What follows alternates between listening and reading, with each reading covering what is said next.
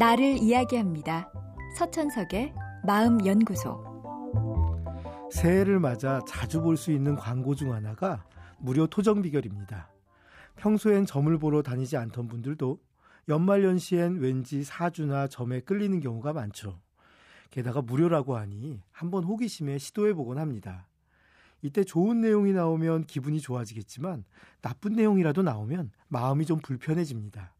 저런 거 안 믿는다고 하면서도 마음이 찜찜한 건 어쩔 수가 없습니다. 인간의 일이란 워낙 알 수 없는 부분이 많고 미래는 더욱 그렇기에 우리는 종교나 점과 같은 초자연적인 것에 의지하게 됩니다. 어떤 분들은 과학이 이렇게 발달한 사회에서 어떻게 아직도 미신인 점에 의지할 수 있냐고 의문을 제기합니다. 하지만 과학기술이 발달하고 그 결과 세상이 예전보다 더 빨리 변화하기 때문에 평범한 개인으로선 불안이 더 늘어날 수밖에 없습니다. 예측이 안 되니 점에라도 의지해서 불안을 이겨내려고 하는 마음이 더 높아지는 거죠.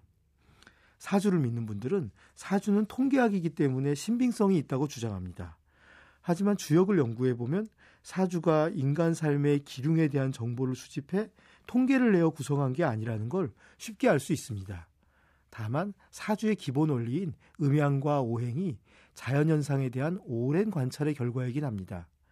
이처럼 사주를 믿는다는 건 개인의 자유이긴 하지만 과학적이라고 말하기엔 빈 구석과 논리적인 결함이 무척 많습니다. 하지만 사주에서 말하는 삶의 지혜는 참조할 만한 것이 적지 않습니다.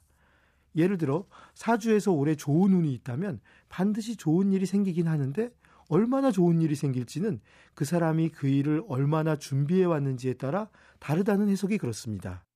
나쁜 일도 마찬가지인데 나쁜 운이 있더라도 미리 조심하고 대비하면 가볍게 넘길 수 있는데 방심하다가는 크게 당한다고 하죠. 그래서 한나란 시에 태어나 같은 사주를 가진 사람도 사뭇 다른 일년을 보낸다고 합니다. 살다 보면 일이 잘 풀릴 때와 안 풀릴 때가 있습니다. 인생을 잘 살아가는 방법은 준비를 미리 잘해서 잘 풀릴 때는 더 많은 성취를 이루고 안 풀릴 때는 되도록 적은 손해를 보는 겁니다. 그 반대라면 매우 곤란하겠죠. 비록 사주를 보지 않더라도 자신을 잘 이해하고 겸손하게 미리 준비하고 있다면 다가올 한 해를 무사히 또 성공적으로 보낼 수 있을 겁니다. 서천석의 마음연구소. 지금까지 정신건강의학과 전문의 서천석이었습니다.